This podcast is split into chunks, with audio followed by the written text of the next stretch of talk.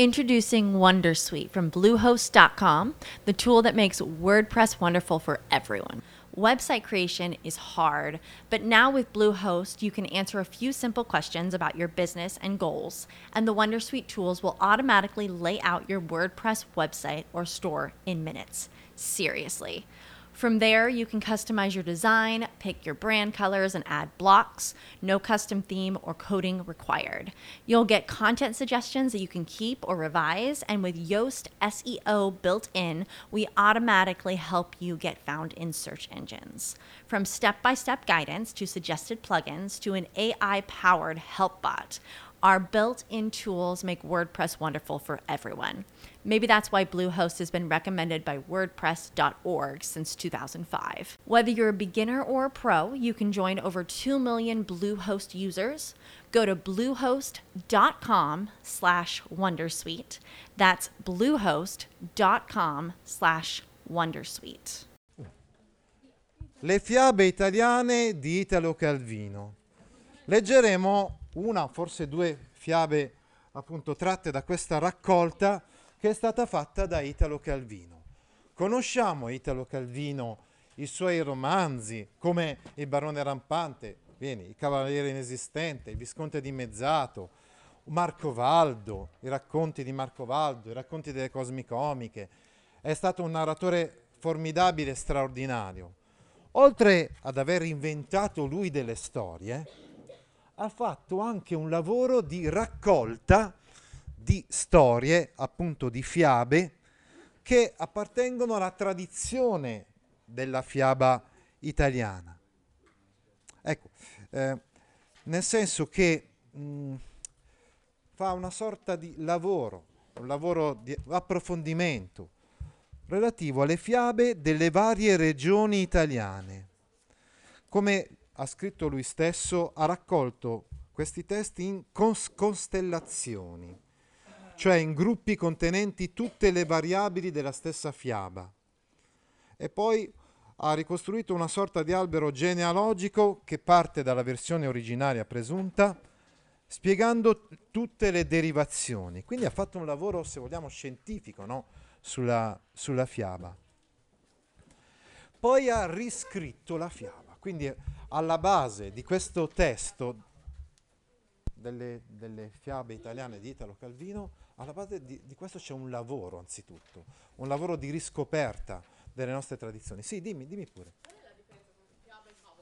Ecco, nel nostro libro eh, praticamente la parola favola viene usata come un sinonimo di apologo con protagonisti gli animali. E quindi la volta scorsa abbiamo letto gli apologhi con proto- protagonisti gli animali eh, di La Fontaine, Fedro, Esopo, eccetera. Invece si parla di fiaba, che ha un'origine eh, popolare, eh, quando ci sono alcuni elementi fantastici, quindi non, in questo caso non eh, animali, ma persone, che poi certe volte in certi casi sono, come ha studiato infatti Prop, che ha proprio lavorato no, proprio sulla, sulla, sulla, fiaba, sulle funzioni, eccetera, eh, della fiaba, sui, sulle modalità e meccanismi della fiaba, ci sono dei personaggi che spesso compaiono nelle fiabe. Però non è detto che debbano esserci per forza questi personaggi. Generalmente potete trovare comunque queste informazioni sia in una mia lezione che ho fatto qualche anno fa, sia nella pagina 60 del vostro libro, generalmente si parla di... La fiaba deve avere qualcosa di non reale, tipo il tempo in cui è ambientata, che può essere un tempo immaginario, può essere un tempo indeterminato. Poi ancora elementi che possono ricorrere sono, dicevamo, una serie di personaggi che possono essere re, regine, principi, eh, orchi o altri personaggi che abitano i boschi, streghe, maghi, matrigne, eccetera. E poi certi luoghi che possono essere il bosco, il palazzo, il castello, eccetera. Quindi adesso hai capito un pochettino meglio che cosa intendiamo per fiaba. Lui, eh, Calvino, ha raccolto tutte le fiabe italiane che ha potuto raccogliere e poi le ha riscritte Ovviamente queste fiabe, magari quando le raccolte, erano tramandate oralmente in dialetto, perché se erano delle varie regioni italiane erano in dialetto. Lui quindi le ha riscritte in, eh, in italiano, ha integrato i punti di queste narrazioni, di queste storie che a suo parere, visto che era uh, bravissimo scrittore, potevano essere un pochettino più lacunose, ha restituito le fiabe in un italiano che ha comunque conservato il, cala- il carattere popolare, regionale eh, di, queste, di, queste, fiabe. Ah, eh, se non avesse fatto questo lavoro, un patrimonio notevolissimo, importantissimo, sarebbe stato perso. Quindi ha un valore non solo letterario, il testo delle fiabe italiane di Italo Calvino, non ha solamente un valore letterario, ma anche un valore sociologico, e etnografico, sociologico, perché ci fa capire certe volte i meccanismi sociali che, eh, vengono, che, che, c'erano tra le persone e che vengono sim- simboleggiati, insomma, dai personaggi che, che sono presenti in queste, in queste favole. Antropologico perché, come abbiamo detto, ci fa capire quali sono i valori, gli ideali che eh, magari nelle varie regioni italiane eh, come dire, si erano nel tempo espressi, erano stati espressi proprio attraverso queste, queste fiabe. Bene, la fiaba che noi leggeremo oggi si intitola Il Fiorentino. Ah, scusate, ho saltato una slide che adesso magari rileggiamo così eh, vediamo di mettere a punto quelle che sono le informazioni fondamentali da sapere riguardo a questo testo, cioè Le fiabe italiane è una raccolta di Italo Calvino uscita nel 1956. Quindi praticamente mentre stava lavorando e scrivendo la trilogia degli antenati, quindi i suoi romanzi eh, che avevano uh, come protagonisti uh, il, il, Visconte di Mezzato, il Barone Rampante e il Cavaliere Inesistente, ha scritto questo testo delle fiabe italiane. Il titolo completo dell'opera che ne chiarisce la natura è Fiabe italiane raccolte dalla tradizione popolare durante gli ultimi cento anni e, tras- trascritte in lingua, abbiamo detto questo processo uh, di trascrizione in lingua italiana, dai vari dialetti, appunto da Italo Calvino. Ecco, la prima fiaba eh, che noi leggiamo è quella del Fiorentino. Spesso la, le fiabe hanno una morale. La morale sottintesa a questo, sì, sì, sì, sottintesa a questa fiaba, a questo racconto, è quella che certe volte la curiosità può giocare dei brutti scherzi. Come succede a un fiorentino che stanco di sentire racconti di viaggio e di avventura degli altri, decide di girare il mondo per vedere anche lui qualcosa con cui stupire gli altri. Per strada si trova due compagni che hanno la stessa voglia di viaggiare, tutti e tre senza alcun timore bussano alla porta di un gigante. A questo punto, dicevamo, quando uno è troppo curioso, va a rischiare e quindi si trovano di fronte a un pericolo assolutamente inaspettato. Però un'altra cosa interessante che è presente nelle fiabe, vedremo anche nelle volte prossime, nelle novelle, è che spesso la furbizia, l'astuzia può servire per risolvere situazioni piuttosto complicate e può permetterci di uscire da, uh, da una situazione di rischio o di pericolo. C'era una volta un fiorentino che tutte le sere andava a conversazione e sentiva ragionare la gente che aveva viaggiato e visto il mondo. Lui non aveva nulla da raccontare perché era sempre rimasto a Firenze e gli pareva di fare la parte del citrullo, cioè sciocco, dello stupido. Come? Tutti quanti viaggiano, hanno qualcosa da raccontare e io non ho niente da raccontare perché non sono mai andato a visitare questi posti. Così gli venne voglia di viaggiare. Non ebbe pace finché non ebbe venduto tutto, fatto i bagagli e fu partito. Cammina, cammina, a buio chiese alloggio per la notte in una casa d'un curato. Il curato lo invitò a cena, mangiando gli chiedeva il perché del suo viaggio. E sentito che il fiorentino viaggiava per poter poi tornare a Firenze e aver qualcosa da raccontare, disse, anche a me è venuto più volte questo desiderio.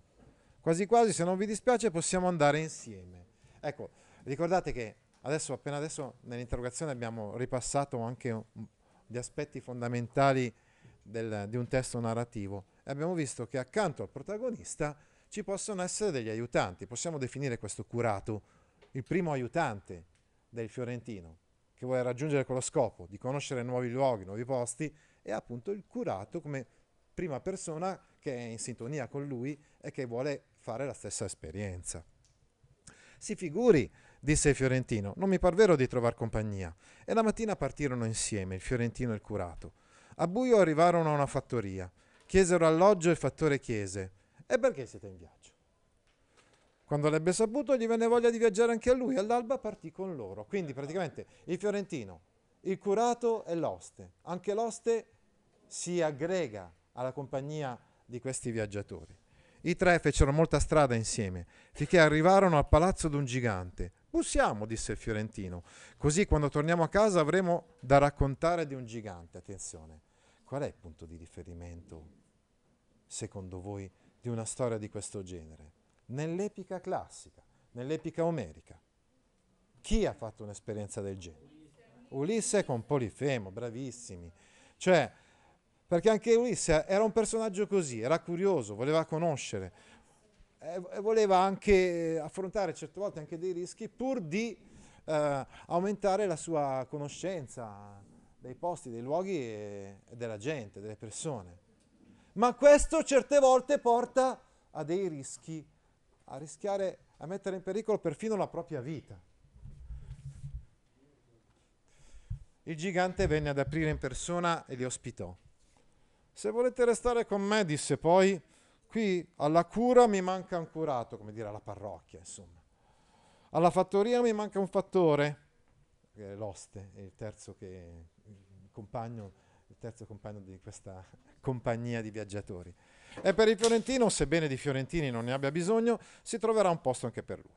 I tre si dissero, beh, a stare al servizio di un gigante si vedranno certe cose fuori dell'ordinario, chissà quante potremo raccontarne poi, e accettarono.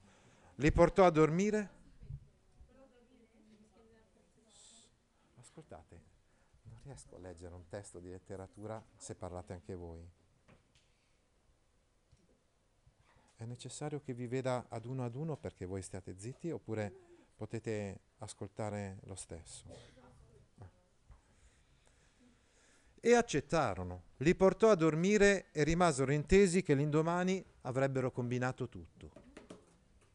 L'indomani, il giorno dopo, il giorno seguente. L'indomani il gigante disse al curato,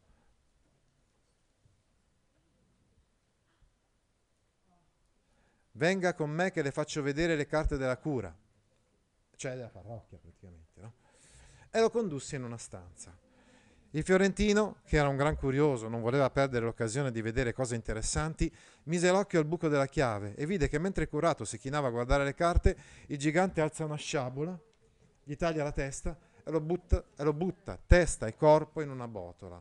Attenzione, anche questo è un elemento di grande an- analogia con la storia di, di Ulisse e di Polifemo, perché era successa la stessa cosa anche a Ulisse e Polifemo, cioè i suoi compagni sono uccisi da, da Polifemo.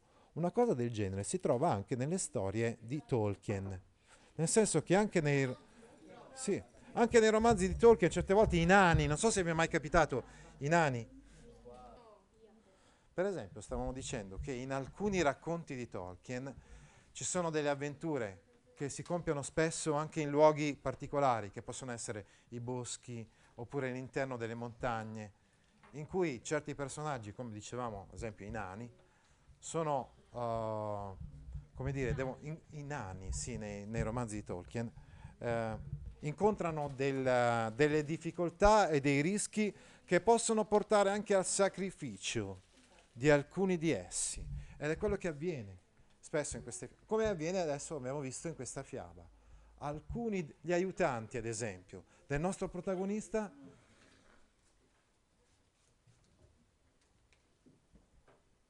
che perdono la vita, come a dimostrazione di quello che abbiamo detto prima, cioè che la curiosità certe volte comunque porta con sé delle, insomma, dei rischi e anche, eh, diciamo, anche il rischio. Quindi attenzione, che la curiosità certe volte, cioè porta con sé, uh, ci sono delle conseguenze, ci sono dei rischi. Dicevamo, il primo, l'oste viene ucciso. Questa sì che sarà da raccontare a Firenze, pensò il fiorentino. Il guaio sarà che non mi crederanno. Il curato l'ho messo al suo posto, disse il gigante. Ora sistem- sistemerò il fattore. Venga che ne mostro le carte della fattoria. E il fattore, senza sospettare niente, seguì il gigante in quella stanza. Il fiorentino dal buco della chiave lo vede chinarsi sulle carte e poi la sciabola del gigante piombargli tra capo e collo e poi lui decapitato finire nella botola. Già si stava rallegrando di quante cose straordinarie poteva raccontare al suo ritorno, quando gli venne in mente che dopo il curato e fattore sarebbe toccato a lui e che quindi non avrebbe potuto raccontare proprio niente. E gli venne una gran voglia di scappare, ma il gigante uscì dalla stanza e gli disse che prima di sistemare lui voleva andare a pranzo si sedettero a tavola e Fiorentino non riusciva a ingollare, non riusciva a mandare giù nemmeno un boccone e studiava un suo piano per sfuggire dalle mani del gigante. Il gigante aveva un occhio che guardava male. Finito il pranzo, il fiorentino principiò a dire: Peccato, lei è tanto bello, ma codest'occhio. Il gigante, a sentirsi osservato in quell'occhio, stava a disagio e cominciò ad agitarsi sulla sedia, a battere le palpebre ed a grottare le sopracciglia. È evidente anche qui l'analogia col racconto di Ulisse di Polifemo. C'entra l'occhio sia nel racconto di Ulisse di Polifemo, perché i ciclopi avevano un occhio solo, sia in questo perché, perché ecco, abbiamo detto che il fiorentino riesce a salvare la sua vita grazie all'astuzia, alla furbizia, esattamente come fa Ulisse che poi dà da bere al gigante Polifemo un vino che lo addormenta e approfitta del suo sonno per uh, ficcargli un, un palo infuocato nell'unico occhio. Sa, disse il fiorentino, io conosco un'erba che per i mali degli occhi è un toccasana.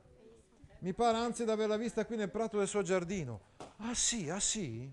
fece subito il gigante. Il gigante, pertanto, esattamente come il ciclope Polifemo, è emblema, è diciamo, un simbolo di un'umanità bestiale che punta tutto sulla violenza, sulla forza, ma che non usa l'intelligenza.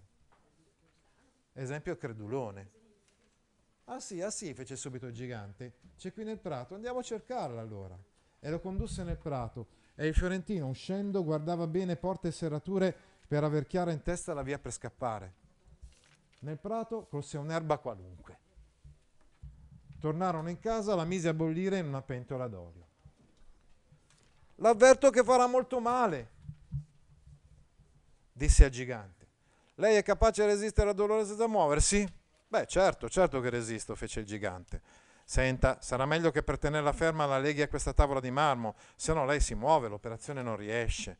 Il gigante, che a farsi aggiustare quell'occhio ci teneva molto, si lasciò legare alla tavola di marmo. Quando fu legato come un salame, il fiorentino gli rovesciò la pentola d'olio bollente negli occhi, accecandoglieli tutti e due. Ecco, ancora anche qui l'altra analogia bravissima con Ulisse, perché anche in quel caso Ulisse acceca il ciclope Polifemo. Lì era sufficiente un palo arroventato perché aveva un, so- perché aveva un solo occhio. Invece in questo caso bisogna accecarlo versandogli la, appunto la, cos'è che dice? Versandogli l'olio bollente in tutti e due gli occhi, accecandoli tutti e due, e poi via giù per le scale pensando anche questa la racconto. Il gigante, con un urlo che fece tremare la casa, s'alzò e con la tavola di marmo legata sulle spalle si mise a corrergli dietro a tentoni. Anche nel caso del ciclope Polifemo comunque quando viene accecato si sveglia, cerca in tutti i modi di inseguire, di beccare insomma, Ulisse e i suoi compagni. Pure. Chiama pure gli altri ciclopi, ma mm, gli altri ciclopi non gli danno uh, ascolto anche perché lui dice comunque è stato nessuno ad accecarli. Allora se è stato nessuno, cosa, cosa vuoi? Ecco. Eh, ma comprendendo che accecato com'era non avrebbe mai raggiunto, ricorse ad un'astuzia. A questo punto, come spesso accade nelle fiabe o nelle novelle, quando uno è sottoposto ad una prova e eh, capisce dove ha sbagliato e quindi ad esempio se è ingenuo come Renzo o Andreuccio da Perugia nella Decameron di Boccaccio diventa più furbo, diventa più astuto. Anche il gigante quindi aguzza l'ingegno. Fiorentino gridò, Fiorentino perché mi hai lasciato? Non mi finisci la cura? Quanto vuoi per finire di guarirmi? Vuoi quest'anello? E gli tirò un anello. Era un anello fatato. Ciao, disse Fiorentino. Questo lo porto a Firenze e lo faccio vedere a chi non mi crede. Attenzione, è anche una, un, un testo di formazione, tra virgolette, questo. Sono tutte prove attraverso le quali il Fiorentino deve dimostrare davvero di, di aver imparato qualcosa. È ancora un pochettino troppo curioso. E quindi quando il gigante gli lancia questo anello, cade nel tranello. si fa anche rima, insomma.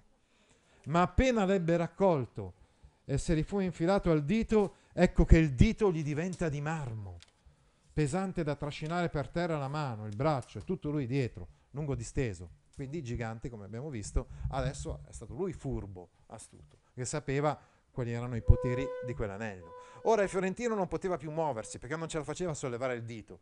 Cercò di sfilarsi l'anello del dito, ma non ci riusciva. Il gigante gli era quasi addosso. Disperato, il fiorentino trasse di tasca il coltello e si tagliò il dito. Così poté scappare e il gigante non lo trovò più. Non solo è stato necessario il sacrificio dei due compagni, l'oste e il curato, ma anche il sacrificio del dito suo per poter, eh, poter ritornare eh, sano e salvo e quasi intero, diciamo, a casa a Firenze, ha dovuto anche separarsi dal suo dito, perché ormai era di marmo e se rimaneva lì il gigante lo prendeva e lo ammazzava. Così Poté scappare il gigante e non lo trovò più. Arrivò a Firenze con un palmo di lingua fuori dalla bocca e gli era passata la voglia non solo di girare il mondo, ma anche di raccontare dei suoi viaggi. E il dito disse che se l'era tagliato a falciare l'erba. Ecco, quindi dicevamo, eh, il processo di formazione si è concluso, tanto che lui ha capito che certe volte conviene anche non dire proprio la verità a tutti quanti, no? Altrimenti si sarebbe reso ridicolo, sarebbe stato citrullo esattamente come pensava di esserlo all'inizio perché non aveva mai viaggiato. Judy was boring. Hello. Then Judy discovered chumbacasino.com. It's my little escape. Now Judy's the life of the party. Oh baby, mama's bringing home the bacon. Whoa, take it easy Judy. The Chumba life is for everybody. So go to ChumbaCasino.com and play over 100 casino style games. Join today and play for free for your chance to redeem some serious prizes. ChumbaCasino.com. No purchase necessary. Void where prohibited by law. 18 plus terms and conditions apply. See website for details.